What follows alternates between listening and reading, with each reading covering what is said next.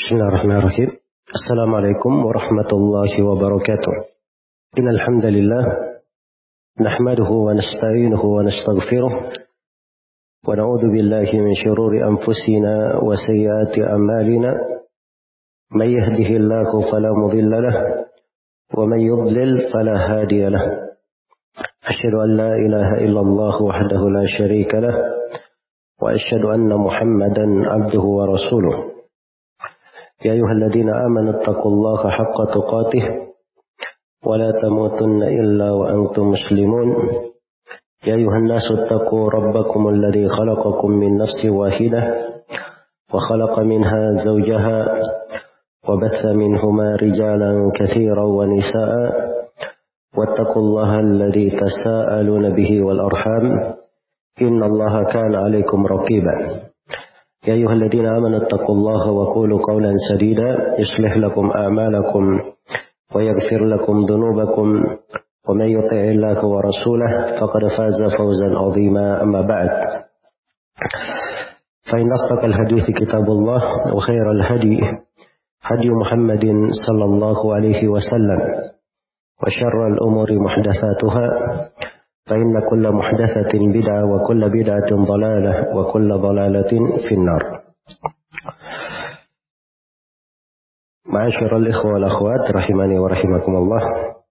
Kita masih melanjutkan pembahasan tafsir surah Qaf dari kitab At-Tafsir Al-Muyassar.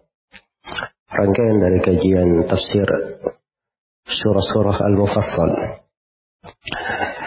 Kita masih di surah Qaf ini dan insyaallah taala kita akan selesaikan surah ini di ayat yang ke-37 hingga ayat yang ke-45. Qala Rabbuna Jalla wa Ala, A'udzu billahi minasyaitonir rajim. Wa kam ahlakna qablahum min qarnin hum ashaddu minhum batasha fanaqabu fil bilad hal min mahis. terjemahan mana ayat dan berapa banyak umat-umat yang telah kami binasakan.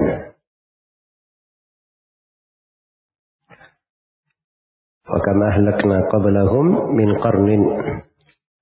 Tahu banyak umat-umat atau generasi-generasi yang telah kami binasakan. Minhum min qarnin hum asyaddu minhum batasha. Dan umat-umat ini mereka lebih besar kekuatannya. Fanaqabu fil bilad maka mereka menjelajah di berbagai negeri. Hal mahis adakah mereka dapat lari dari kebinasaan? Di tafsir Muyassar dikatakan wa ahlakna qabla haula'i al-musyrikin min Quraisy umaman katsiratan kami telah membinasakan sebelum orang-orang Quraisy itu orang-orang musyrikin dari Quraisy itu kami telah membinasakan umat-umat yang sangat banyak. Kanu asyadda minhum quwwah umat-umat yang dibinasakan itu sebelum Quraisy, umat-umat tersebut kekuatannya lebih besar, lebih dahsyat. Wasatwatan. Dan kemampuannya lebih besar. Fatawafu fil biladi wasalaku kulla tariqin. Mereka pun bertawaf berkeliling di negeri-negeri dan menempuh memasuki setiap jalan di negeri itu. Talaban lil harbi minal halak karena ingin mencari tempat lari dari kebinasaan fahal min mahrabin min adabillahi hina ja'ahum maka ada ke tempat lari dari siksaan Allah ketika siksaan itu mendatangi mereka. Baik. Jadi ini salah satu dari uslub mengingatkan kepada orang-orang kafir Quraisy akan bahaya kekafiran mereka dan penentangan mereka terhadap Rasulullah Sallallahu Alaihi Wasallam. Sudah berlalu umat-umat, sudah berlalu umat-umat yang banyak. Umat-umat tersebut bersudut kekuatan dan kemampuan itu lebih besar kekuatannya daripada orang-orang Quraisy. Bersamaan dengan itu, Allah Subhanahu wa taala membinasakan mereka. Ketika kebinasaan datang kepada mereka, mereka tidak ada jalan untuk menolaknya, tidak ada tempat berlari dari siksaan Allah Subhanahu wa taala. Baik. Kita detailkan ayatnya. Dikatakan wa kam ahlakna qablahum. Betapa banyak kami binasakan. Betapa banyak kami membinasakan. Maksudnya dibinasakan, disirnakan, dimatikan dengan diturunkan siksaan kepada mereka. Qablahum, yaitu sebelum orang-orang Quraisy.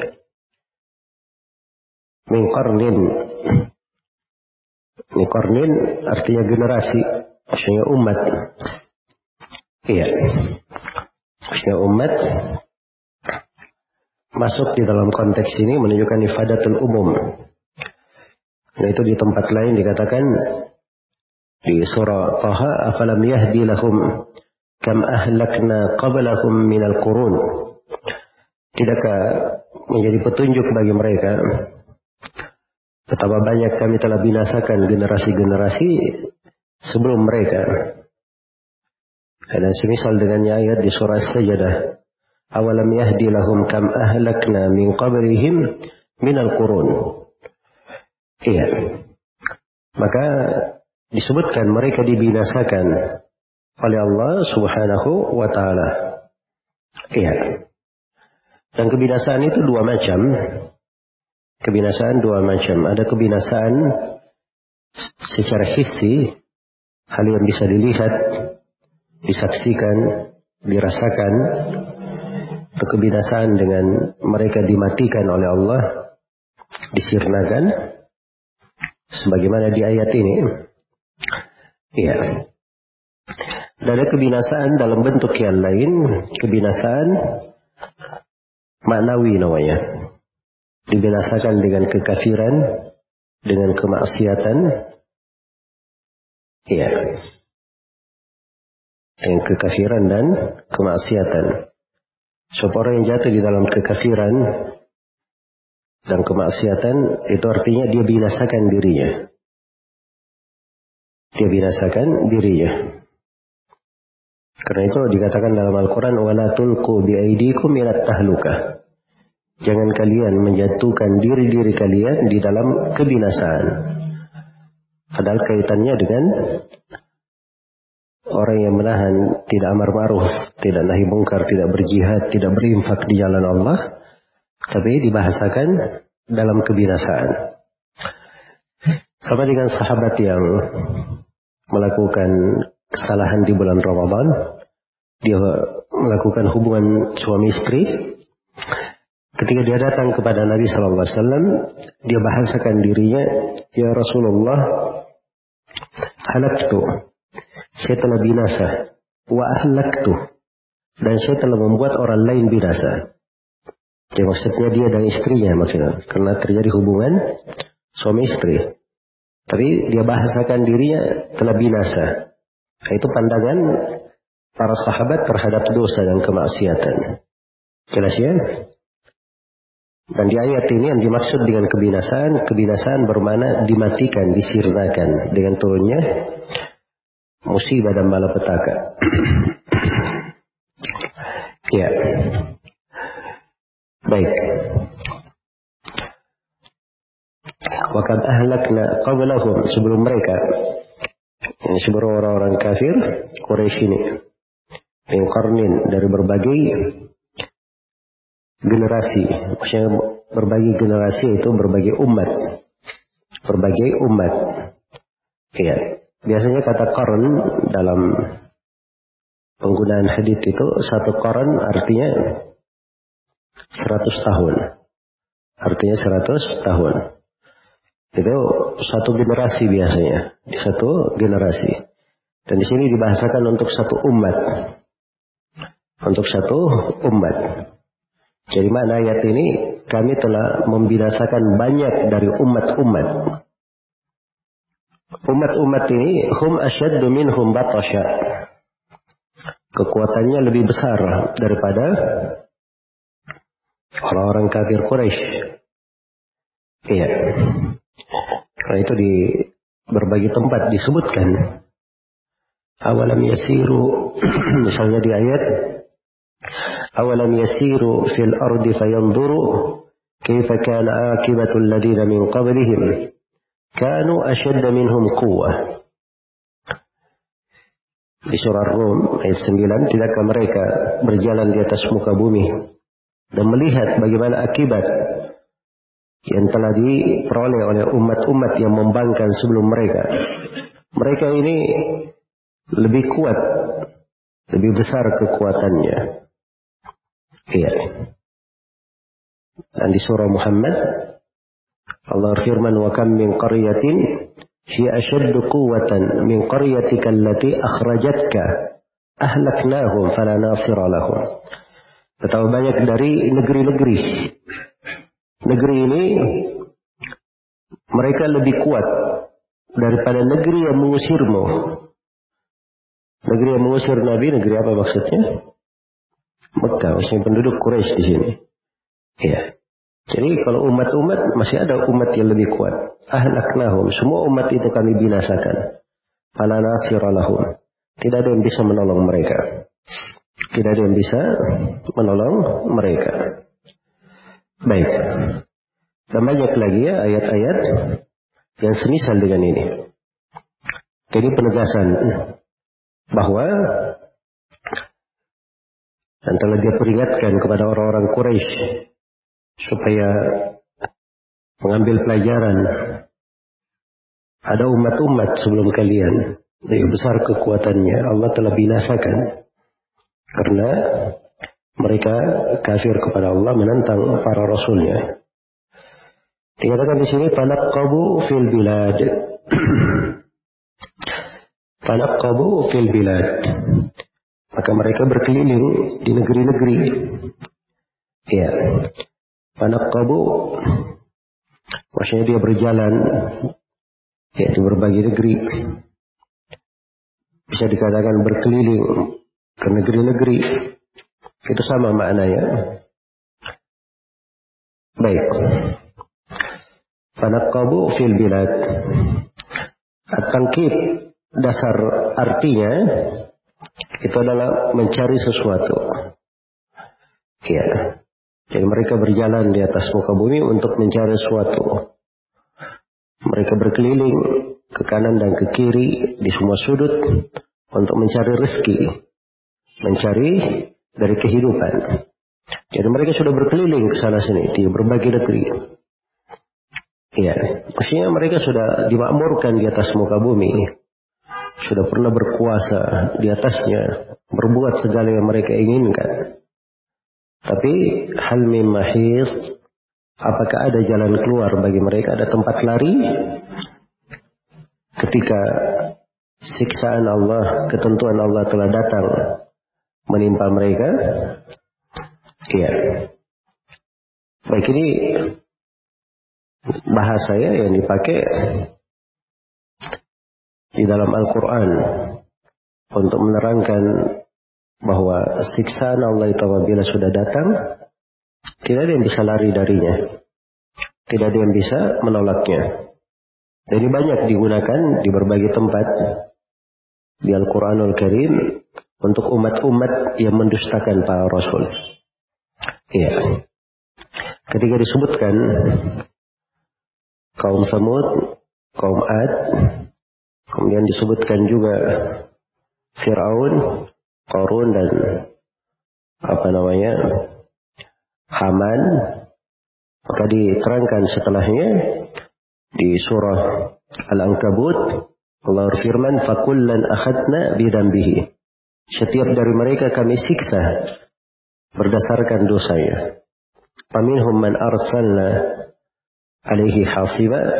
Di antara mereka ada yang diutus kepada mereka badai yang bercampur dengan kerikil-kerikil membinasakan mereka.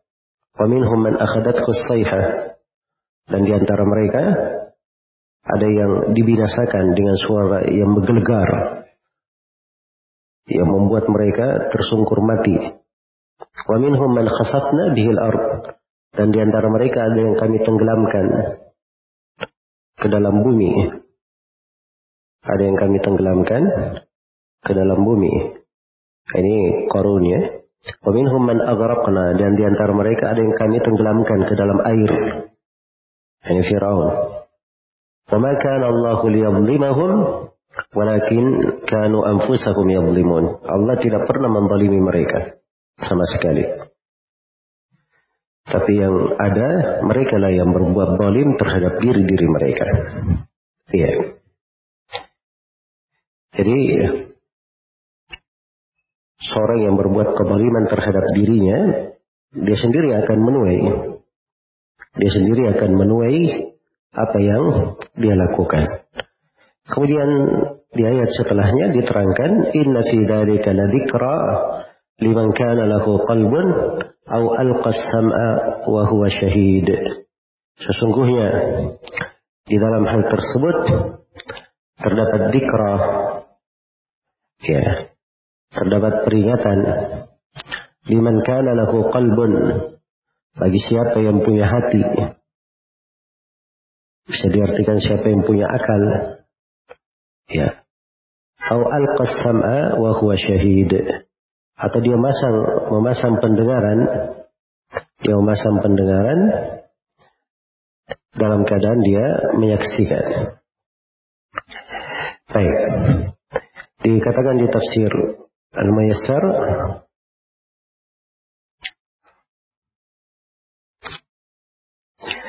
Inna fi ihlakil qurunil madiyah la ibaratan. Sesungguhnya pada kebinasaan umat-umat yang telah lalu, generasi yang telah lalu, terdapat ibrah, terdapat pelajaran, renungan. Liman kana lahu qalbun ya'kilu biha bagi siapa yang punya hati, dia berpikir dengannya. Ini bagus ya penafsirannya, dia gabungkan makna hati dan berpikir, berakal. Kita akan terangkan nanti. Au asghas sam'a atau dia memasang pendengaran wa huwa hadirun biqalbihi dan dia hadir dengan hatinya. Gairu ghafil tidak lalai wala sahin Ya, dan dia juga tidak melantarkannya. Baik. Nah, kebinasaan umat-umat yang telah lalu itu akan diambil pelajaran oleh orang-orang yang memiliki sifat-sifat yang seperti ini. Yang memiliki sifat-sifat yang seperti ini. Karena itu dikatakan inna fi dzalika ladikra. Sesungguhnya dalam hal tersebut ada dikra. Ada ibrah, pelajaran, ada nasihat mendalam, ada peringatan liman kana lahu qalb bagi siapa yang punya hati. Ya, bagi siapa yang memiliki hati. Datang di dalam penafsiran Ibnu Abbas radhiyallahu taala anhu beliau katakan uh, atau di mujahid ya mujahid berkata kalbun artinya aklun. Ya. Tadi nukilan ibnu Katsir di nukilan Bagawi dari Ibnu Abbas Ibnu Abbas berkata kalbun artinya aklun. Dia memiliki hati. Itu boleh dalam bahasa Arab. Boleh dalam bahasa Arab jadi kalau dikatakan kepada orang Ya. buka ma'ak, hati kamu bersamamu, yaitu bisa bermana apakah akalmu bersama engkau? Itu kalau ditegur ya orang tidak seakan-akan dia tidak paham apa yang dikerjakan. Maka diingatkan kepadanya, hatimu bersama kamu, artinya akal kamu bersama kamu, begitu. Baik. Dimangka adalah qalbun bagi siapa yang memiliki hati. Ya, dia berakal dengannya. Dimangka adalah qalbun atau al-qasam'a atau dia memasang pendengaran. Dia memasang pendengaran untuk mendengar Al-Quran. Iya. Atau memasang pendengaran untuk mengambil pelajaran. Ini alat yang kedua. Au al-qasam'ah. Dia memasang pendengaran. Memasang pendengaran artinya Betul-betul dia mendengar. Iya, dia pasang telinganya. Dia pasang telinganya. Kemudian yang ketiga, wahuwa syahid. Dan dia dalam keadaan syahid, dalam keadaan menyaksikan. Iya. Dalam keadaan menyaksikan. Maksudnya dalam keadaan hadir. Hatinya itu hadir. Bukan orang yang lalai. Bukan pula orang yang lupa. Seakan-akan lupa. Tapi dia hadir. Dia hadir. Dan kehadiran hati itu, itu dari pokok perkara pada seseorang. Iya. Karena memang Al-Quran itu diturunkan untuk ditadaburi. Kitabun anzalnahu ilaika mubarak liyadabbaru ayatih. Kitab kami turunkan kepada engkau Nabi Muhammad berberkah supaya mereka tadabbur akan ayat-ayatnya. Waliyatadakkara ulul albab. Dan supaya orang-orang yang memiliki hati mengingat dengannya. Jadi itu ada kaitannya antara tadabbur dan hati. Kalau hatinya tidak tadabbur, nah itu hatinya ada masalah. Karena itu dikatakan afala yatadabbaruna al-Qur'an am ala qulubin aqfaluha. Tidakkah mereka tadabbur terhadap Al-Qur'an atau hati-hatinya sudah terkunci? Artinya kalau hatinya terkunci, dia tidak bisa tadabbur terhadap Al-Quran. Iya. Baik. Maka ini ayat ini ini oleh Ibnu Qayyim rahimahullahu taala disebutkan bahwa di dalam lafaz-lafaz ayat ini terdapat berbagai perbendaharaan ilmu. Terdapat berbagai perbendaharaan ilmu. Bahwa apabila ayat ini dijaga, maka itu bisa menjadi sebab pintu-pintu ilmu dan petunjuk terbuka untuk seorang hamba pintu-pintu ilmu dan petunjuk terbuka untuk seorang hamba. Jadi ayat disebut tiga ya. Kalau dia ingin mengambil manfaat. Yang pertama, dia punya hati. Iya. Dia punya hati. Kemudian yang kedua, jadi dia punya hati di dalam hal tersebut memahami apa yang dibacakan tapi dari dzikra liman kana lahu qalbun kemudian yang kedua dia pasang pendengarannya wa alqasama dia mendengar baik-baik dia mendengar baik-baik. Wa huwa syahid. Kemudian dia dalam keadaan hadir menyaksikan. Ya dia dalam keadaan hadir menyaksikan. Baik. Karena itu orang yang tiga hal ini hadir bersamanya pada saat dia memahami sebuah perkara, maka dia pasti orang yang paling banyak mengambil manfaat. Kalau sedang duduk taklim misalnya, dihadirkan tiga ini, maka dia adalah orang yang paling banyak mengambil manfaat. Demikian pula kalau ada kejadian-kejadian, musibah-musibah yang menimpa. Ayat-ayat Allah dia saksikan, dihadirkan tiga hal ini. Dia punya hati, pasang pendengaran, dan dirinya hadir dengan hatinya. Tidak lalai, tidak melupakan. Maka mereka pasti adalah orang yang paling banyak mengambil manfaat. Karena itu di sini dikatakan inna fi dzalika ladikra. Sesungguhnya di dalam hal tersebut terdapat peringatan. Bisa menjadi peringatan, menjadi ibrah, renungan. Bagi siapa? Nah, ini tiga syaratnya.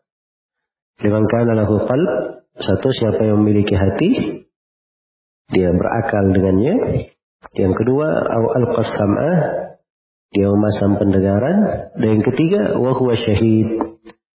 Dan dia hadir, menyaksikan dengan hatinya, tidak lalai. Itu kuncinya ya. Kuncinya. Beda dengan orang yang misalnya hadir di majelis ilmu, ya, tetapi dia sibuk dengan hal yang lain. Sibuk dengan hal yang lain.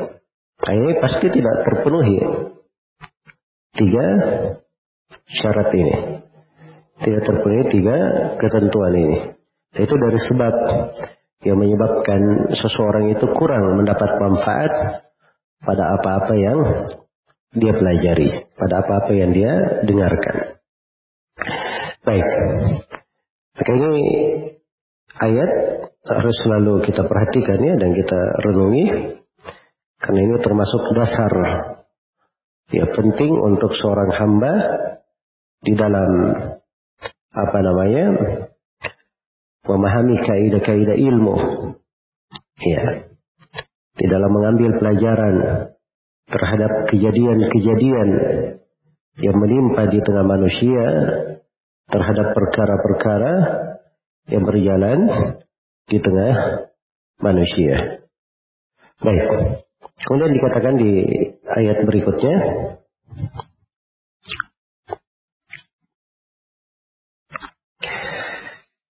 Walaqad khalaqana as-samawati wal ard wa ma bainahuma fi sittati ayyam wa ma massana min lughub.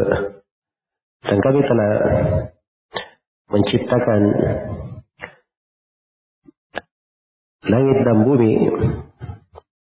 Kami telah menciptakan langit dan bumi. Wa dan apa yang antara keduanya? Fi sittati ayyam. Pada enam hari.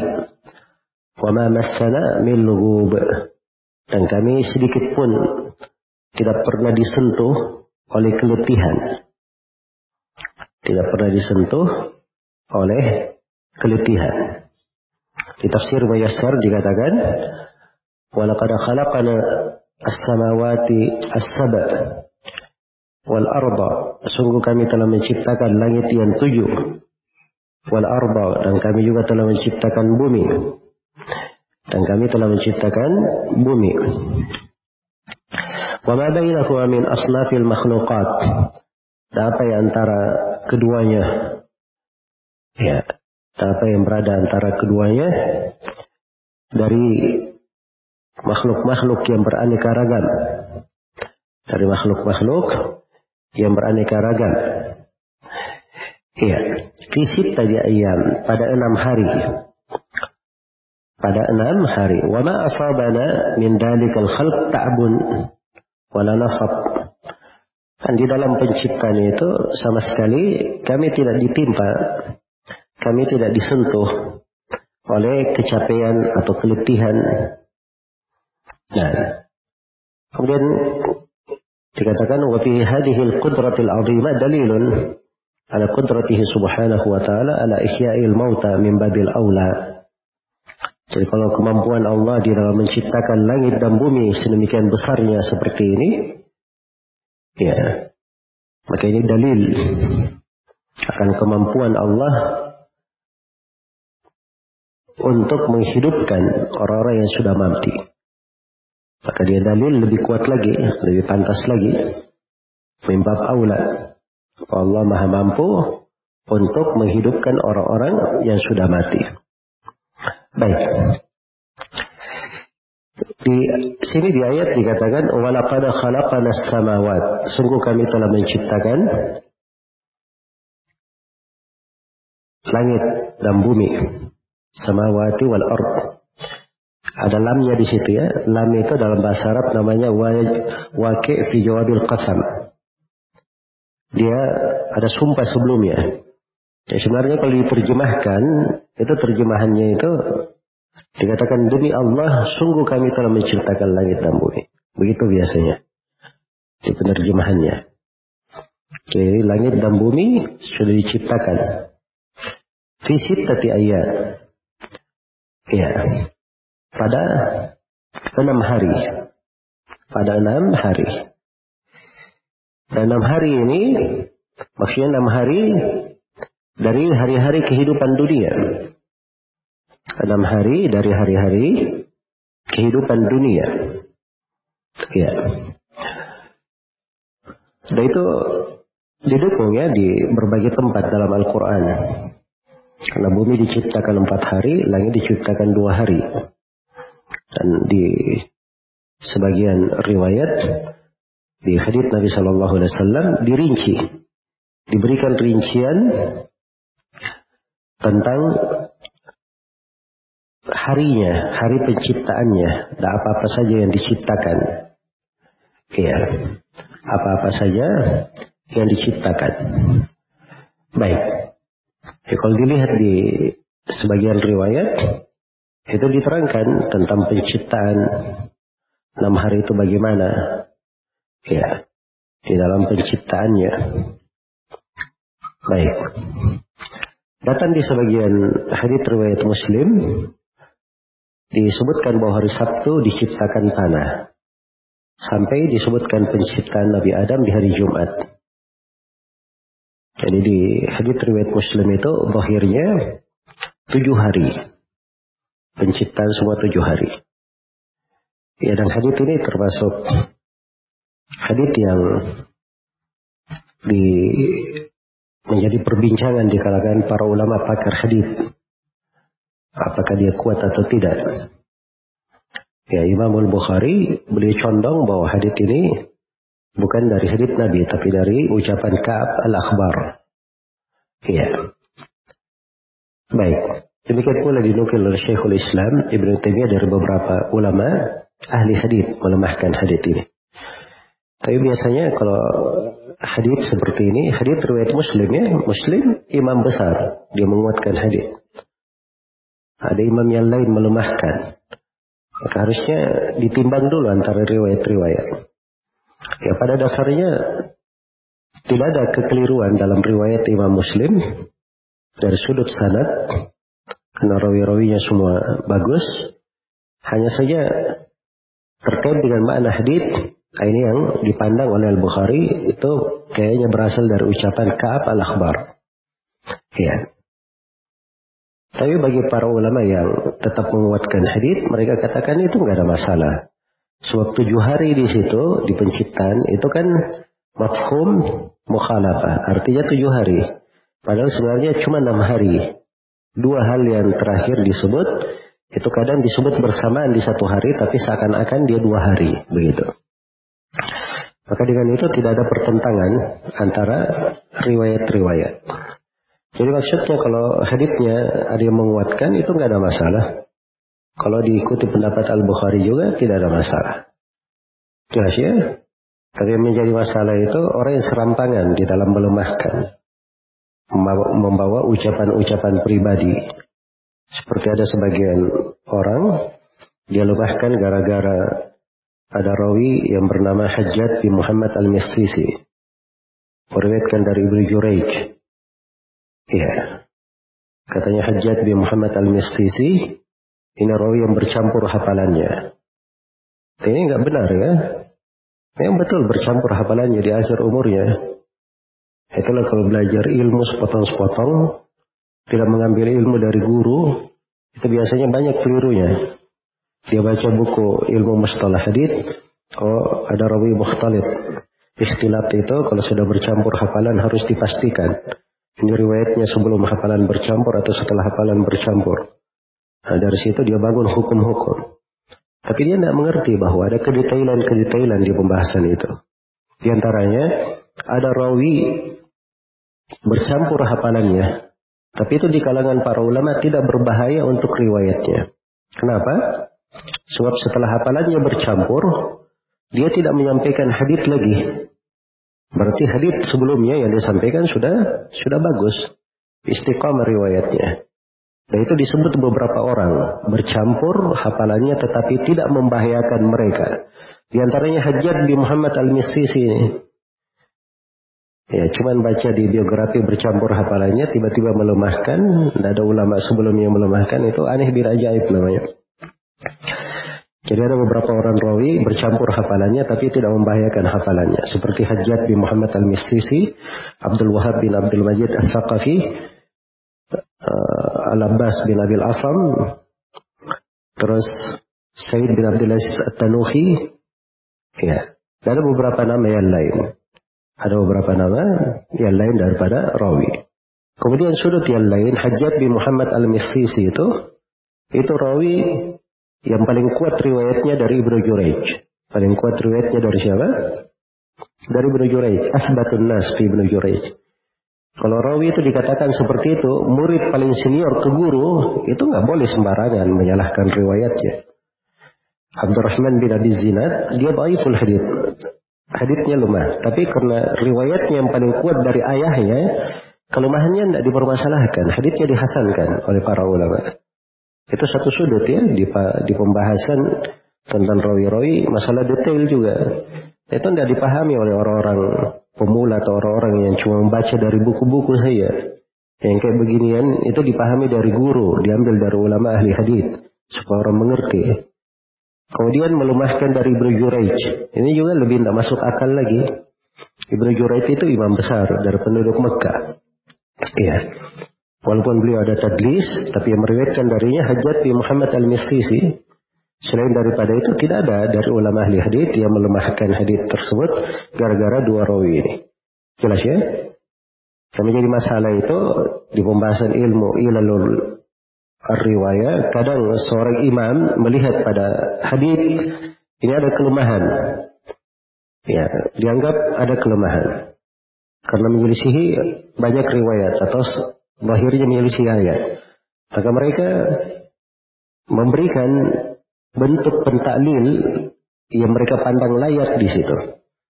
Nah, itu cara mereka, cara para ulama hadis. Ya, jadi ada suatu illah yang qadih atau tangqadih fi anfusihim itu menjadi masalah pada diri mereka maka cari mereka carikan hal-hal bahwa ini begini dan begini. Kadang itu tidak dipermasalahkan di kalangan ahli hadis tapi harus ada cacat yang dengannya dicacatkan hadis tersebut. Ya dan caranya itu dengan cara yang benar sesuai dengan praktek ilmu riwayat. Baik bingung-bingung ya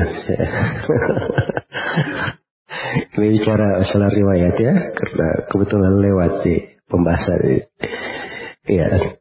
Jadi maksudnya orang itu kalau dia baca buku sendiri, itu susah baca buku sendiri. Iya. Orang baca, dia baca, dia teliti, periksa buku-buku rawi. Ya memang kalau bicara seakan-akan keren kalau berbicara. Tapi kalau orang belajar dari guru, itu tidak lucu yang seperti itu. Rawi yang sudah jelas dari sudut keilmuan keabsahan riwayat tiba-tiba menjadi sebab kelemahan. Karena itu Al-Bukhari gaya beliau melemahkan itu detail seperti pakar ahli hadis. Beliau katakan ini hadis tidak mirip hadis Nabi. Ini hadis mirip hadis Ka'ab al-Akhbar. Ya, Ka'ab al-Akhbar ini seorang sahabat yang dulu beliau Yahudi lalu masuk Islam. Jadi banyak cerita-cerita Bani Israel yang disampaikan. Nah, jadi Al-Bukhari itu cara memandangnya itu detail. Begitu cara memandang. Nah, itu ahli hadis, pakar hadis. Tapi kalau bukan pakar hadis, sembarangan nanti akan apa namanya melemahkan sampai melemahkan rawi-rawi yang dimaklumi akan ketikohannya. Ya bukan artinya rawi sikon tidak pernah salah. Rawi sikon itu pasti ada salahnya. Tapi jangan sembarang menyalahkan. Jangan sembarang menyalahkan. Baik. Saya lanjutkan ya. Jadi penciptaan langit dan bumi, apa yang antara keduanya itu berapa hari? Ada enam hari disebutkan di sini. Itu tidak bertentangan dengan hadis riwayat Muslim tadi yang telah kita sebutkan. Iya. Wa ma min lugub dan kami tidak pernah disentuh. Dan kami tidak pernah disentuh oleh keletihan. Iya. Kami tidak pernah disentuh oleh keletihan. Ini kami tidak pernah disentuh oleh keletihan. Ini bantahan ya. Iya. Bantahan. Kalau kita sebutkan, kalau kaidah tetap di pembahasan nama-nama dan sifat-sifat, bahwa penetapan sifat itu, itu datang secara terperinci. Penafian datang secara global. Penafian. Tapi di sini dinafikan secara terperinci. Kami tidak disentuh oleh kelebihan. Kenapa datang penafian secara terperinci di sini? Nah, ini bantahan terhadap orang-orang yang menyangka ada kesan kelemahan. Iya. Karena itu disebutkan bahwa orang-orang Yahudi, ya, ketika menciptakan apa ketika mereka menyebutkan penciptaan langit dan uh, penciptaan langit dan bumi dan apa yang antara keduanya, jadi kan penciptaannya enam hari, berarti ada satu hari dalam sepekan yang dilalui. Orang Yahudi berkata, di satu hari ini Allah beristirahat. Katanya di satu hari ini Allah apa? Beristirahat. Nah ini dari kelancangan mereka ya, di dalam hal tersebut. Maka akhir ayat itu bantahan terhadap mereka. Wa ma massana min lugub. Kami itu tidak disentuh oleh apa? Keletihan. Ya. Kami tidak disentuh oleh keletihan. Baik. Jadi ini penegasan akan kesempurnaan kemampuan Allah Subhanahu wa taala dan bantahan terhadap orang-orang Yahudi akan sangkaan mereka yang batil. Akan sangkaan mereka yang batil. Baik. Jadi ayat sebenarnya takrir, ya penetapan untuk hari kebangkitan. Untuk hari kebangkitan. Kita sudah terangkan ya, bahwa surah ini salah satu Pokoknya dalam bantahan terhadap kaum musyrikin yang mengingkari hari kebangkitan.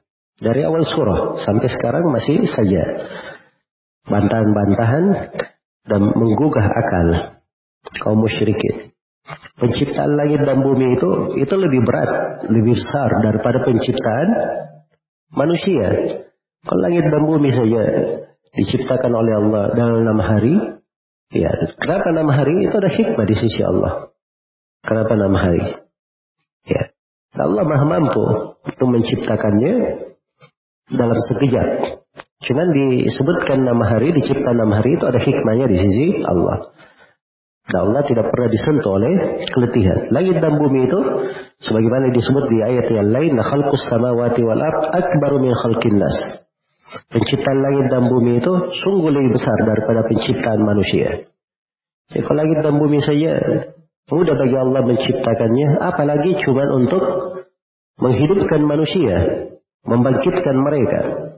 Ya, Allah Subhanahu wa taala Maha mampu untuk hal tersebut. Baik. Jadi itu makna dari ayat ini. Kemudian di ayat setelahnya, fasbir ala ma yaqulun wasabbih bihamdi rabbika qabla tulu'i syamsi wa qabla ghurubiha. Bersabarlah engkau terhadap apa yang mereka katakan dan bertasbihlah sambil memuji Rabbmu sebelum matahari terbit dan sebelum matahari terbenam. Sebelum matahari terbenam. Di tafsir Muyassar dikatakan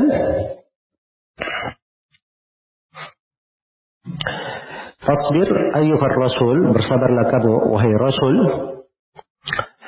Yo, bersabarlah kamu wahai rasul, ala ma yakulun. Terhadap ucapan yang mereka katakan. Terhadap ucapan yang mereka katakan. Ala ma yakuluhu al-mukadzibun. Terhadap apa yang diucapkan oleh orang-orang yang mendustakan.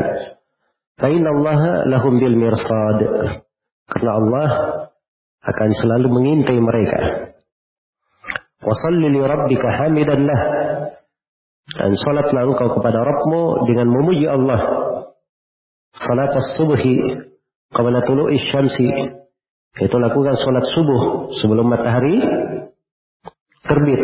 Wa salat al-asri qabla gurubiha. Dan lakukan sholat asar sebelum matahari terbenam.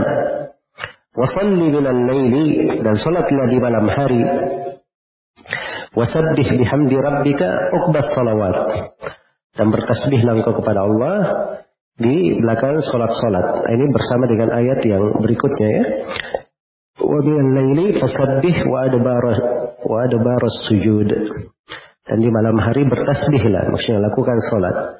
Wa adbar sujud. Dan di belakang-belakang, di penghujung-penghujung sujud. Di penghujung-penghujung sujud. Baik.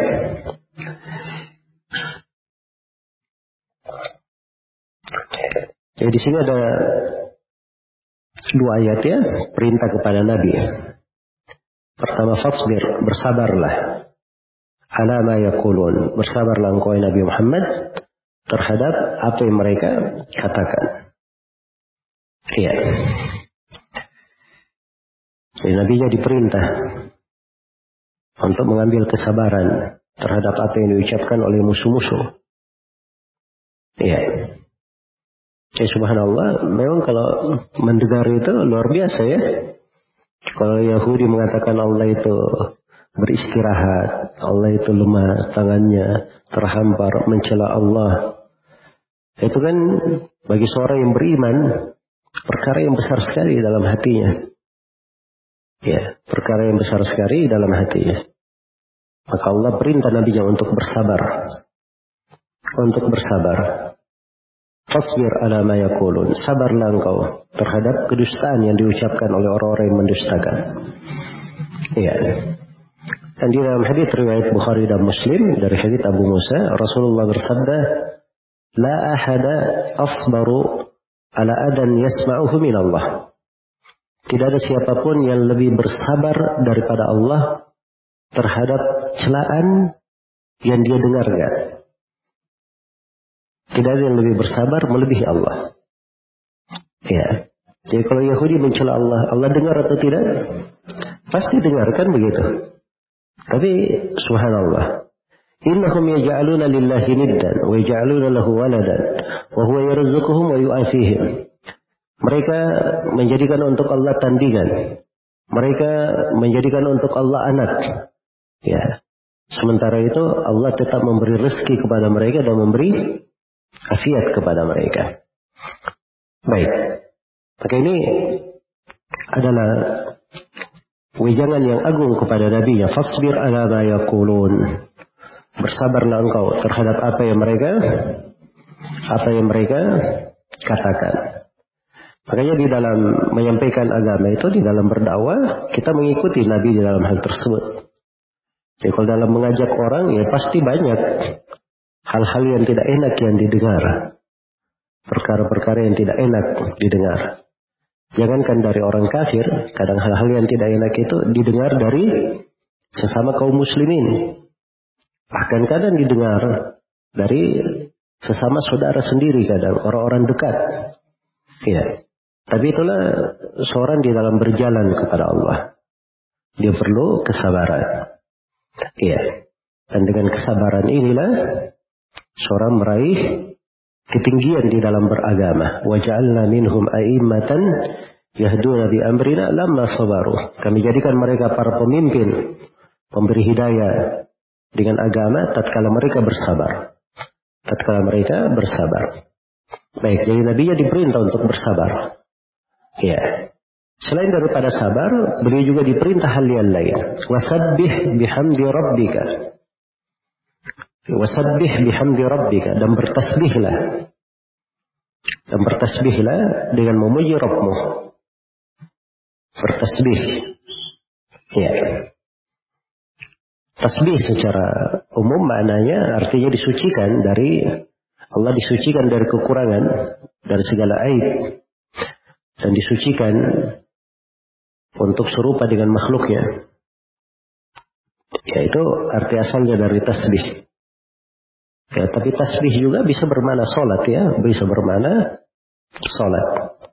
Karena itu di ketika Nabi disebutkan Kalau beliau menjamak dua solat, dikatakan walam yusabbih bainahuma. Nabi tidak bertasbih antara keduanya. Maksudnya tidak solat sunnah antara keduanya. Nah, itu etika kalau menjamak solat. Orang jamak duhur dengan asar. Nah, kalau dia ingin menjamak, dia jangan solat sunnah setelahnya. Dia pisah antara solat sunnah. Kalau sudah dipisah, artinya tidak bisa dijamak lagi. Jelas ya? Tidak bisa dijamak lagi. Ada yang baca hadis itu lam yusabbih bainahuma, Nabi tidak bertasbih antara keduanya. Dia pikir tasbih itu membaca dikir. Jadi kalau jamaah sholat katanya tidak boleh dikir. Ya dari mana dia pahami itu? Itu keliru ya memahami. Dikir boleh-boleh saja seorang berdikir. Dan dikirnya boleh dia gabung juga. Kalau dia sudah jamaah dua sholat. Setelah sholat dia baca dikirnya, dia jamaah untuk dua sholat, nggak apa-apa. Jelas ya? Baik. Jadi maksudnya tasbih itu punya banyak makna. Di antara maknanya adalah melakukan sholat. Dan sudah berlalu ya hadits Jarir bin Abdullah al-Bajali radhiyallahu anhu ketika Nabi duduk bersama para sahabat lalu Nabi melihat malam purnama kemudian beliau menerangkan Allah akan dilihat seperti bulan dilihat di malam purnama. Nah, kata Nabi, "Fa in istata'tum alla tuglabu ala salatin qabla tulu'i syamsi wa qabla gurubiha faf'alu. Kalau kalian mampu untuk tidak terkalahkan agar supaya tetap menjaga solat sebelum matahari terbit dan solat sebelum matahari terbenam yaitu solat asar dan solat subuh maka lakukanlah. Lalu Nabi membaca ayat ini apa membaca ayat semisal ini di surah Taha ya. Wasabbih bihamdi rabbika qabla tulu'i syamsi wa qabla gurubiha dan bertasbihlah memuji Allah ya sebelum matahari terbenam dan sebelum sebelum matahari terbit dan sebelum matahari terbenam. Ya. Baik. Jadi situ dibahasakan sabih, bertasbih kepada Allah. Salat itu disebut tasbih juga. Baik. Wa laili dan di malam hari bertasbih pula. Maksudnya lakukan juga salat di malam hari. Ya, wa adbar sujud dan bertasbih di belakang di belakang sujud. Ya, di belakang sujud. Jadi lakukan sholat maghrib, sholat isya dan sholat tahajud. Ya begitu maksudnya. Lakukan sholat tahajud. Sebagaimana firman Allah, "Wa minal laili fatahajjad bihi nafilatan lak, asa an yab'athaka rabbuka maqaman mahmuda." Dari malam hari bertahajudlah engkau wahai Nabi sebagai nafilah untukmu. Ya. Barangkali engkau dibangkitkan oleh Rabbmu di kedudukan yang agung. Di kedudukan yang agung. Baik. Jadi ini penggunaan-penggunaan tasbih ya. Buat tasbih itu itu kadang bermana mensucikan Allah dari segala aib dan kekurangan. Kadang tasbih bisa bermana dikir, kadang tasbih bisa bermana bisa bermakna sholat. Bisa bermakna sholat. Baik. Iya. Dan di ayat tasbih dan dari malam hari bertasbihlah. Di malam hari ada kamu lakukan sholat. Iya. Wa adbar sujud dan bertasbihlah di belakang sholat-sholat. Nah, ini bertasbih di belakang sholat Nah, itu kaitannya dengan membaca dikir-dikir. Membaca dikir-dikir di belakang sholat tersebut. Baik. Itu dibangun di atas salah satu penafsiran ulama ya di dalam hal ini. Iya. Salah satu penafsiran di dalam hal ini. Bahwa itu masuk di dalamnya seorang itu berzikir kepada Allah subhanahu wa ta'ala. Jadi malam hari dia melakukan sholat malam. Dan di belakang sujud artinya dia bertasbih setelah sholat. Bertasbih setelah sholat. Iya. Karena tasbih, tak, tahmid, takbir di belakang sholat 33 kali itu dari hal yang melipat gandakan pahala dari hal yang melipat gandakan pahala. Ya. Maka Nabi Shallallahu Alaihi Wasallam menganjurkan hal itu dilakukan di belakang sholat, sebagaimana datang dalam sejumlah riwayat. Datang dalam sejumlah riwayat. Baik. Jadi sudah diperintah untuk melakukan sholat lima waktu, kemudian diperintah melakukan sholat malam, kemudian diperintah menjaga dikir-dikir selepas apa? Selepas sholat. Dikir-dikir yang dibaca selepas sholat. Baik. Iya. Dan ada juga yang mengatakan bahwa bertasbih di belakang sujud artinya dia melakukan witir. Jadi sholat malam, akhirnya dia tutup dengan witir. Itu datang juga dari sebagian sahabat. Iya. Dan dari sebagian sahabat juga dia mengatakan bahwa di belakang sholat artinya dia lakukan lagi dua rakaat setelah maghrib. Dua rakaat setelah maghrib. Iya. Baik. Jadi maksudnya di dalam menafsirkan kata tasbih itu itu ada pendapat-pendapat di tengah para ulama rahimahumallahu taala. Tapi secara umum ini hadis menunjukkan keutamaan menjaga sholat subuh dan sholat asar secara khusus. Kemudian seorang ada perhatian di sholat malam. Kemudian seorang perhatian untuk membaca wirid-wirid di belakang sholatnya wirid-wirid di belakang sholatnya. Karena itu Nabi Shallallahu Alaihi Wasallam banyak sekali mengajarkan bacaan-bacaan yang dibaca ya selepas sholat. Ya. Dan tasbih itu masuk di dalamnya. Bertasbih memuji Allah subhanahu wa ta'ala. Baik dari ayat-ayat ini kita petik beberapa pelajaran. Ya. Pelajaran yang pertama di awal ayat yang kita baca, ayat 36, peringatannya terhadap orang-orang yang mendustakan bahwa Allah telah membinasakan banyak dari generasi hanya dari umat padahal mereka lebih besar kekuatannya. Yang bersama dengan itu dibinasakan. Kemudian terdapat bahwa merenungi kejadian yang menimpa umat-umat telah lalu itu sangat bermanfaat untuk seorang hamba. Dan terdapat kriteria seorang itu tadabbur, khusyuk, dan mengambil manfaat dari peringatan. Ada tiga. Dihadirkan hatinya. Ya, dia punya hati ketika memahami, berakal. Yang kedua, dia pasang pendengaran. Dan ketika dihadirkan hatinya, tidak lalai dalam hal tersebut. Kemudian terdapat kesempurnaan kemampuan Allah dalam penciptaan langit dan bumi. Dan itu menunjukkan kemampuan Allah untuk membangkitkan manusia. Dan terdapat di dalam ayat-ayat ini bagaimana Nabi Muhammad itu dikuatkan oleh Allah, diberikan dari wejangan-wejangan yang menguatkan beliau. Isbir disuruh diperintah bersabar. Terus dibekali dengan bertasbih. Iya, itu harus beriring ya. Karena itu sabar diiringi dengan sholat. Wastainu bis sabari was salah. Ambil pertolongan dengan sabar dan apa? Sholat. Iya. Walaqad na'lamu annaka yadhiqu sadruka bima yaqulun. Fasabbih bihamdi rabbika wa kum minas sajidin. Wa'bud rabbaka hatta ya'tiyaka al-yakin. Kami telah mengetahui, wahai Nabi Muhammad, hatimu itu kadang sesak. Sempit dengan apa yang mereka ucapkan.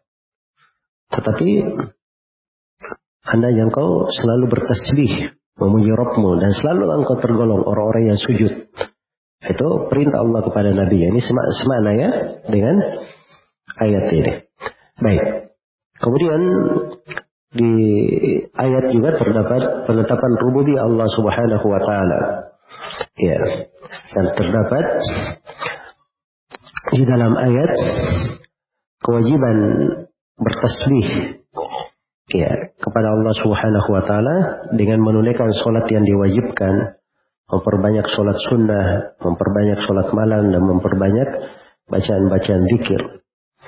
Baik, kemudian di ayat-ayat terakhir dikatakan di sini Wastami' yawma yunadil munadi min makanin qarib. Dengarlah ketika seorang yang memanggil, memanggil dari tempat yang dekat. Dikatakan di tafsir Muyassar, wastami ayyuhar rasul, yawma yunadil malaku binafsihi fil qaran min makanin qarib. Dengarkanlah wahai Rasul ketika seorang ketika malaikat akan memanggil ini malaikat meniup sangkakala ya orang-orang menyebut namanya siapa Hah? Israfil.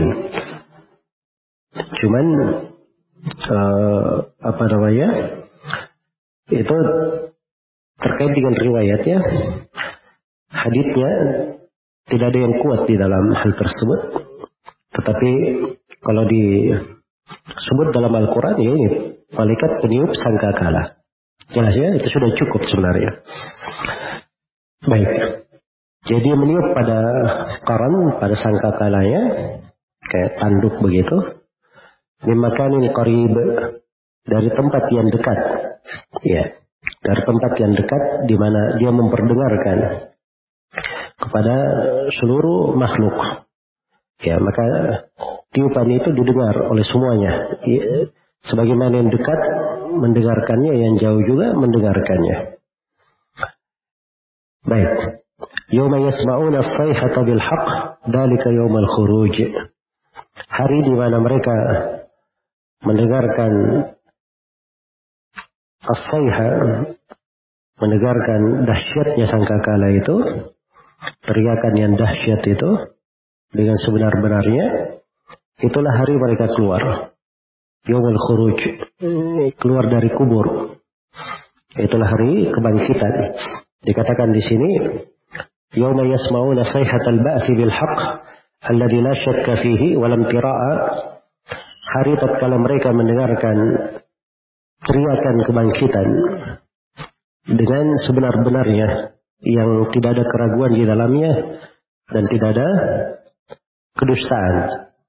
Dalika yaumu khuruju ahli kubur bin kuburihim. Itulah hari penghuni kubur keluar dari kuburnya.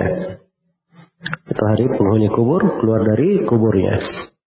Jadi memang hari kiamat itu digambarkan ya dengan berbagai kedahsyatan. Kayak jangan dianggap tiupan itu tiupan-tiupan biasa. Ini tiupan yang membuat pekak, yang membuat ketakutan. Iya. Yauma tarjufur rajifah. Hari tatkala ditiup itu menggetarkan hati-hati. Tatba'uhur radifah. Lalu diikuti oleh ar-radifah, tiupan yang lainnya ya, diikuti oleh tiupan yang lainnya. Jadi tiupan yang pertama membuat manusia tersungkur mati, tiupan yang kedua itulah tiupan yang membuat semuanya berdiri, dibangkitkan dari kuburnya, ruhnya dikembalikan ke jasadnya, kemudian dibangkitkan dari kuburnya. Dari yaumul khuruj. Itulah hari mereka semuanya dikeluarkan dari kubur. Ya, sama dengan firman Allah, "Wa nufikha fis sur fa idahum minal ajdati ila rabbihim yansilun." Dan ditiuplah sangkakala. Maka tiba-tiba mereka dari kubur-kubur mereka menuju kepada Rabb mereka. Ya. Dan di surah Zumar, "Wa nufikha fis sur fa sa'iqa man fis samawati wa man fil ardi illa man syaa Allah." ثم نفخ فيه أخرى فإذا هم قيام ينظرون maka ditiuplah sangkakala, tersungkurlah seluruh yang ada di langit dan di bumi, kecuali siapa yang Allah kehendaki. Kemudian ditiup lagi tiupan yang kedua, maka tiba-tiba mereka semua sudah berdiri melihat hari kebangkitan. Ya. Baik ini semuanya dari apa namanya ayat-ayat dan masih ada ayat-ayat yang lain bagaimana ketika ditiup sangkakala itu mereka dikeluarkan dari kubur. Kemudian dikatakan di kelanjutan surah, Inna nahnu nuhyi wa numit wa al masir. Sesungguhnya kamilah yang menghidupkan dan mematikan dan hanya kepada kami semua kalian dikembalikan. Ini peringatannya bahwa dikatakan di tafsir Wayasar di sini baik Inna nahnu nuhyil khalq wa numituhum. Ya, sungguhnya kami yang menghidupkan makhluk dan mematikan mereka. Di dunia, di dunia. Wa ilayna masiruhum jami'an yawmal qiyamah lil hisabi wal jaza. Dan kepada kamilah mereka semuanya kembali pada hari kiamat untuk dihisap dan dibalas. Untuk dihisap dan dibalas. Ya. Yawma ardu anhum sira'a dalika hasyrun alaina yasir. Di ayat berikutnya dikatakan hari tatkala bumi itu terbelah-belah ya menampakkan mereka keluar dengan cepat. Jadi buminya terbelah, mereka kelihatan keluar dari kubur dengan cepat. Dalika hasyrun alaina yasir. Itulah pengumpulan pembangkitan bagi kami adalah hal yang mudah. Dikatakan di sini, "Yawma tatasadda'ul ardu 'anil mauta al-makburina biha." Hari bumi itu terpecah-pecah mengeluarkan mayat-mayat atau orang-orang yang dikubur di dalamnya. Fayakhrujuna musrina ila Maka mereka keluar dengan segera menuju kepada yang memanggil. Dalikal jama' fi mawqibil hisab alina sahlun yasir. Dan mengumpulkan mereka untuk dihisab di hari kiamat itu adalah hal yang mudah dan ringan bagi kami. Iya adalah hal yang mudah dan ringan bagi kami. Jadi penjelasannya inna nahnu nuhyi wa numit kami yang menghidupkan dan mematikan. Semuanya dari Allah. Tapi ingat wa ilainal masir. Dan kepada kami semuanya akan kembali. Semuanya akan kembali. Jadi bumi ketika terbelah itu keluar orang-orang yang dikubur. Keluar orang-orang yang dikubur. Ya. Termasuk Nabi Muhammad Sallallahu Alaihi Wasallam. Dan Nabi Muhammad itu orang yang paling pertama kuburnya terbelah pada hari kiamat. Sebab beliau dahulu yang dibangkitkan. Beliau yang dahulu dibangkitkan. Baik. Siraan dengan segera. Dengan segera. Mereka keluar untuk datang menyambut panggilan Allah Subhanahu wa taala. In kanat illa sayhatan wahida fa idahum jami'ul ladzina muhdarun. Hanya satu kali tiupan saya, tiba-tiba mereka semuanya sudah hadir di sisi kami. Sudah hadir di sisi kami. Ya hal yang dahsyat ya. Mengingatkan akan hari kebangkitan, kita semua akan kembali kepada Allah. Jadi kalau ada yang apa namanya bermasalah di kehidupan dunia ini dengan orang lain, apalagi dia bermasalah dengan Allah, maka dia pasti akan berdiri di satu tempat nanti di hari kiamat, mata terbelalak melihat dahsyatnya hari itu. Itulah hari kiamat. Baik. Kemudian di ayat yang terakhir dikatakan nahnu a'lamu bima yaqulun anta alaihim bijabbar. Fadzakir bil Qur'ani may yakhafu wa'id. Kami yang paling tahu tentang apa yang mereka ucapkan Ya, apa yang mereka katakan. Sangkau Nabi Muhammad bukan orang yang memaksa mereka. Berilah peringatan kepada orang yang takut terhadap ancamanku. Ya, di tafsir Mayassar dikatakan, Nahnu a'lamu bima yakulu ha'ula'il musyrikun. Kami yang paling tahu apa yang diucapkan oleh kaum musyrikin itu min istira'in ala Allah dari kedustaan terhadap Allah wa takdirin bi ayatihi dan mendustakan ayat-ayatnya wa ma anta ayyuhar rasul alaihim bi musallab dan kau Nabi Muhammad sallallahu alaihi wasallam wahai rasul kamu itu bukan orang yang berkuasa atas mereka. Litujibirahum alal Islam sehingga memaksa mereka masuk Islam. Ya tidak ada Nabi itu memaksa pilihan kembali kepada mereka pilihan Nabi memberi hidayah, petunjuk. Memberi hidayah dan petunjuk. Karena itu dikatakan fadakir bil Qur'ani may yakhafu wa'id. Beri peringatan di Al-Quran siapa yang takut kepada ancamanku. Dikatakan wa inna ma bu'itta muballighan. Kamu itu diutus untuk menyampaikan. Fadakir bil Qur'ani may wa'idi. Maka beri dengan ingatkan dengan Al-Quran siapa yang takut terhadap ancamanku. Karena man la yakhaful wa'id la yudakkar. Karena orang yang tidak takut kepada ancaman Allah tidak diingatkan. Tidak diingatkan. Iya. Baik. Di sini dikembalikan lagi. Kami yang paling tahu ya Nabi Muhammad apa yang mereka ucapkan. Maksudnya tidak usah kamu khawatir. Ucapan mereka itu semuanya sudah kami catat. Ucapan mereka itu kami perhitungkan pada hari kiamat. Ya orang-orang kafir itu, orang-orang yang mendustakan berucap ucapan yang paling keji, jangan disangka bahwa itu tidak ada catatannya di sisi Allah. Ya. Afara'aita alladhi kafara bi ayatina wa qala apa namanya? Kemudian dikatakan dalam ayat Attala al-ghaib amit takhada indar rahmani ahda kalla sanaktu ma yakulu wa namuddu lahu minal madda. Sekali-sekali tidak kami akan tulis semua ucapan mereka. Dan kami akan lapangkan siksaan untuk mereka di hari kiamat dengan selapang-lapangnya.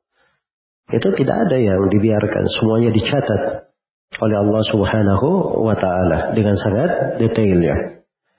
Baik. Ma anta alaihi bijabbar. Dan kau Nabi Muhammad bukan orang yang memaksa mereka.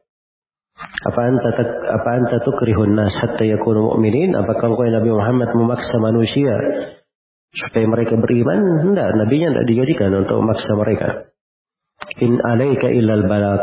Kewajiban engkau Nabi Muhammad adalah menyampaikan. Kewajiban engkau akan menyampaikan. Fa'inna ma'alaikal balagu wa alainal hisab. Atas engkau Nabi Muhammad menyampaikan dan kami akan menghisap. Dan kami akan menghisap. Allah berfirman kepada nabinya, "Laisa 'alaika hudahum, walakin Allah yahdi man yasha." Tidak ada kewajiban atas engkau Nabi Muhammad hidayah terhadap mereka. Hidayah itu di tangan Allah. Dialah Allah yang berhidayah kepada siapa yang dia kehendaki. Maka diperintah beliau untuk memperingatkan dengan Al-Quran siapa yang takut kepadanya. Karena orang yang hanya takut kepada Allah itu yang mengambil manfaat dari Al-Quran. Ya, itu datang dari Ibnu Abbas disebutkan oleh sebagian ahli tafsir. Nabi Shallallahu Alaihi Wasallam diminta untuk apa namanya supaya kita bertambah rasa takut kepada Allah. Maka turunlah ayat ini, "Fadakir bil Qur'ani ma yakhafu Ingatkan dengan Al-Quran siapa yang takut kepada siksaanku. Makanya siapa yang ingin punya rasa takut di dalam hatinya menjadi orang-orang yang takut kepada Allah, maka hendaknya dia memperbanyak membaca Al-Quran, tadabbur terhadap kandungannya dan mengamalkannya. Baik. Ini beberapa ayat terdapat pelajaran. Yang pertama, menunjukkan dekatnya hari kiamat. Menunjukkan dekatnya hari kiamat. Dan terdapat penetapan peniupan sangkakala. Itu ada. Dan peniupan sangkakala itu salah satunya adalah manusia dikeluarkan dari kuburnya untuk menghadap kepada Allah. Dan terdapat kemampuan Allah Subhanahu wa taala untuk menghidupkan makhluk dan mematikan mereka serta membangkitkan mereka semuanya. Iya. Dan terdapat penetapan bahwa bumi itu akan terbelah-belah, terpecah-pecah. Mengeluarkan orang-orang yang mati di situ. Orang-orang dibangkitkan itu dalam keadaan segera. Dan ini menunjukkan dahsyatnya ya, bukan keluar berjalan biasa. Atau dia santai-santai dulu, lihat ke sana sini. Melihat-lihat pemandangan. Tidak ada, ini keluar dalam keadaan bersegera. Saking khawatirnya, saking dahsyatnya, hari tersebut. Baik. Dan terdapat bahwa mengumpulkan manusia itu adalah hal yang mudah bagi Allah. Bukan hal yang susah. Ini terdapat hiburan untuk nabinya Nabi Muhammad SAW supaya diperintah. Tidak usah kamu apa namanya urusi apa yang mereka ucapkan. Yang mereka ucapkan itu urusan kami.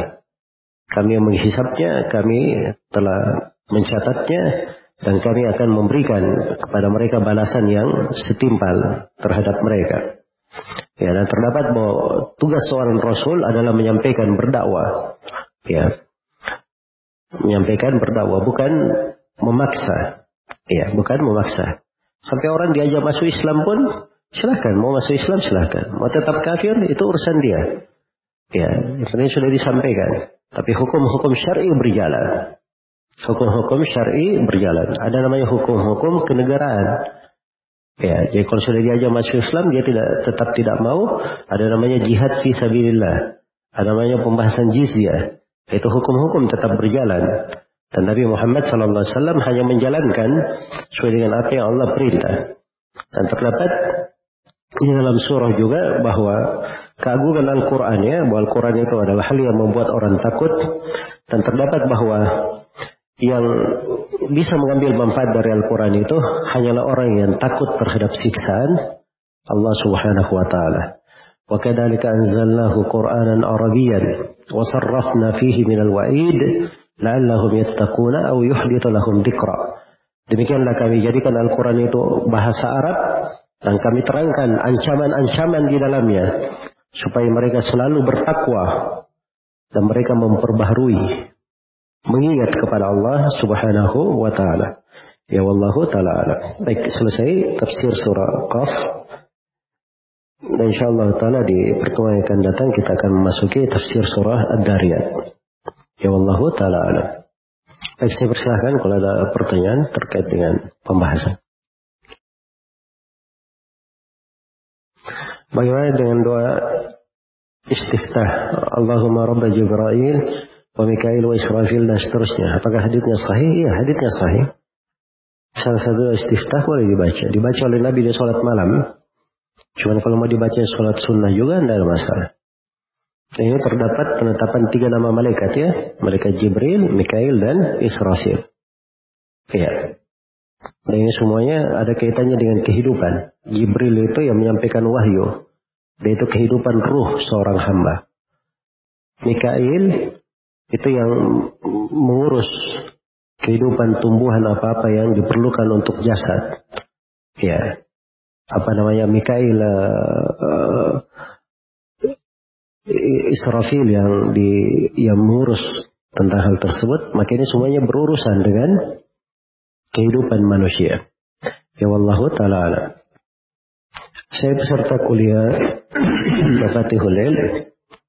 Kemarin mendengar kesatuan pemikiran Asy'ariyah, Jahmiyah dan selainnya dengan pemikiran yang aneh mereka tentang kalam Allah. Apakah mereka punya syubhat dalil, uh, punya dalil atas ucapan mereka?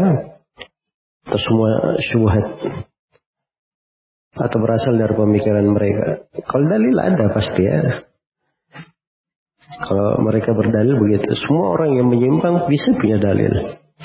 Kaum munafikin, orang-orang mulhid juga berdalil ya. Kemarin yang membolehkan zina itu berdalil dengan ayat juga. Hah? Jelas ya? Tapi dalilnya benar atau tidak itu menjadi masalah. Ya. Bukan pada dalil yang salah, tetapi pemahaman yang banyak keliru. Wa kam min aibin qawlan sahihan wa afatuhu min fahmin saqimi atau banyak orang yang mencela ucapan yang benar ya bukan ucapannya yang salah tapi pemahamannya pemahaman yang sakit nah, itu menjadi masalah baik jadi kalau masalah dalil itu ada dalil mereka di situ dan dibantah semuanya cuma itu kan pembahasan-pembahasan panjang tidak cocok untuk pemula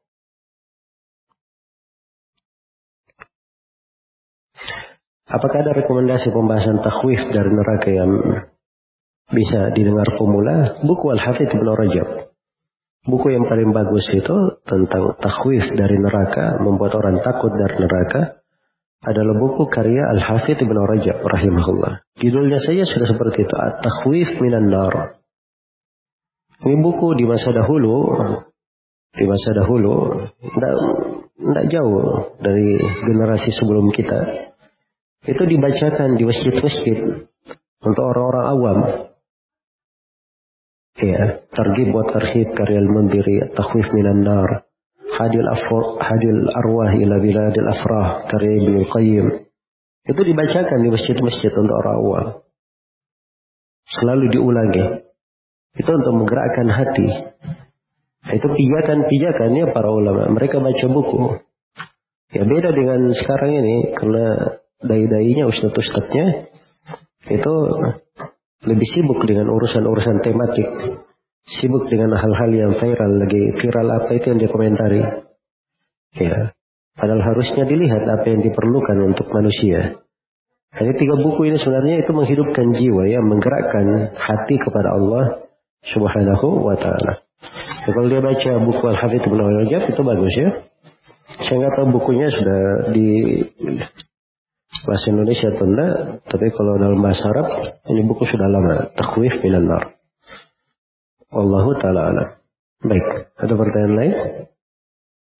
Kalau begitu kita cukupkan di sini. Mudah-mudahan apa yang kita dengarkan di kajian ini bermanfaat untuk semuanya. Saya mohon maaf atas segala macam kekurangan. Wallahu taala alam. Subhanakallahumma wa bihamdik asyhadu an la ilaha illa anta astaghfiruka wa atubu ilaik. Alamin. Wassalamualaikum warahmatullahi wabarakatuh.